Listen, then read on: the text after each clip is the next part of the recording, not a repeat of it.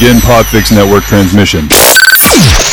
In three, two, one. Whether you're fly fishing in a stream, getting those ankles wet, or deep in the ocean casting nets, fish nerds, fish nerds, fish nerds.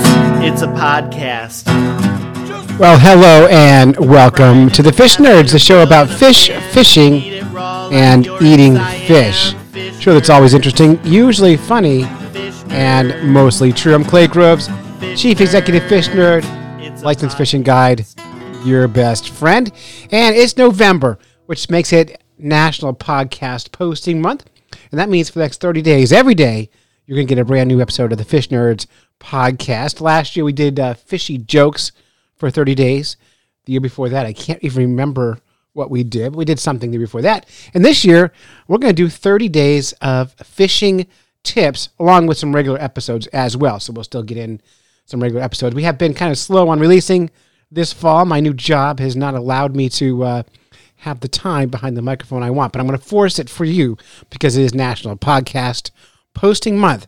Now, my last episode of the podcast, I co- complained an awful lot about how I hate circle hooks. And so far, I do hate them, except I like what they do for the fish, but not for me, the fisher person. I'll tell you why. So the, the circle hooks, if you don't know, are designed to avoid gut hooking fish when you're bait fishing.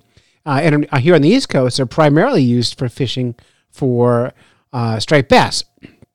And you, you know, you catch a live mackerel, you stick a circle hook in the face of the mackerel, drop it in the ocean, and then striped bass hits it. And I went striped bass fishing, and I was doing this with circle hooks, and I had many, many fish grab grab my bait, and not one was able to get to the boat, and I blamed the circle hooks. And I complained about it here on this podcast.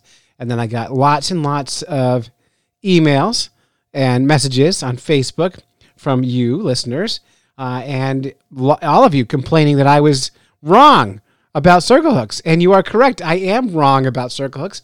I'm wrong because I don't know how to use them is, is what you said. And that is completely, completely accurate. But anyway, the idea is we don't gut hook a fish, and that is a good outcome. Um, but I, I really did want to uh, I really did want to want to do them. So let's talk about using circle hooks as our fishing tip today for how to use circle hooks to catch striped bass. And this is an article I found on On the Water magazine. I'll put a link up in the show notes.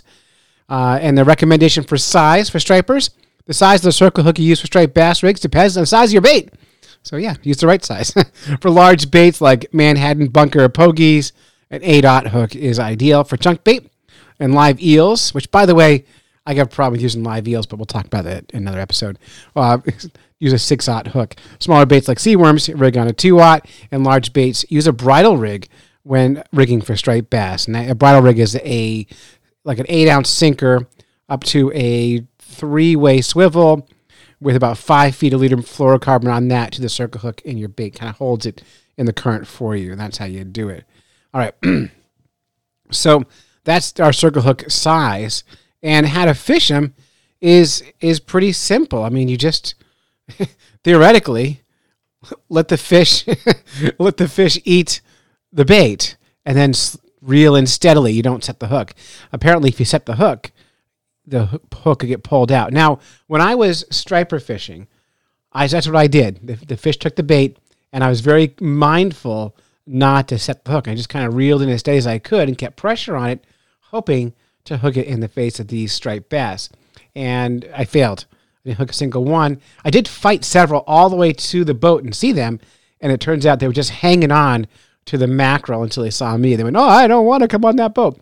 And even my friend Dave Kellum, who was fishing with me, he the ones he landed, the hook was never, ever engaged into the mouth of the fish. It was never even buried into the lip of the fish. They just were hanging on long enough for me to get the net under them. So now I'm thinking about it. Maybe it wasn't my fault I didn't catch the fish. Maybe Dave was not very good at netting the fish out. Maybe the fish he caught were the fish I caught. Anyway, circle hooks are not that complicated, but um, I haven't liked them because I haven't been successful. And to all of you who complained about them, and Ed, I'm talking to you specifically from Manga Bay, uh, I'm sorry. I will do better next time. Anyway, if you've got fishing tips, it's thirty. We have thirty days of National Podcast Posting Month. thirty days is a lot of content to create for you, and I would love to include your tips and tricks here for fishing for National Podcast Posting Month. So if you want to give us a call, just call us at six oh seven, three seven eight, F I S H. Leave a voicemail, and I'll use your voicemail on one of our, our, our episodes coming up this month. Tell us your favorite fishing tip, anything you want. It could be how to tie a knot, could be how to catch a specific kind of fish, how to fish a certain kind of lure. And if you've got a podcast or a product you want to plug while you're in it, uh, you can certainly do that.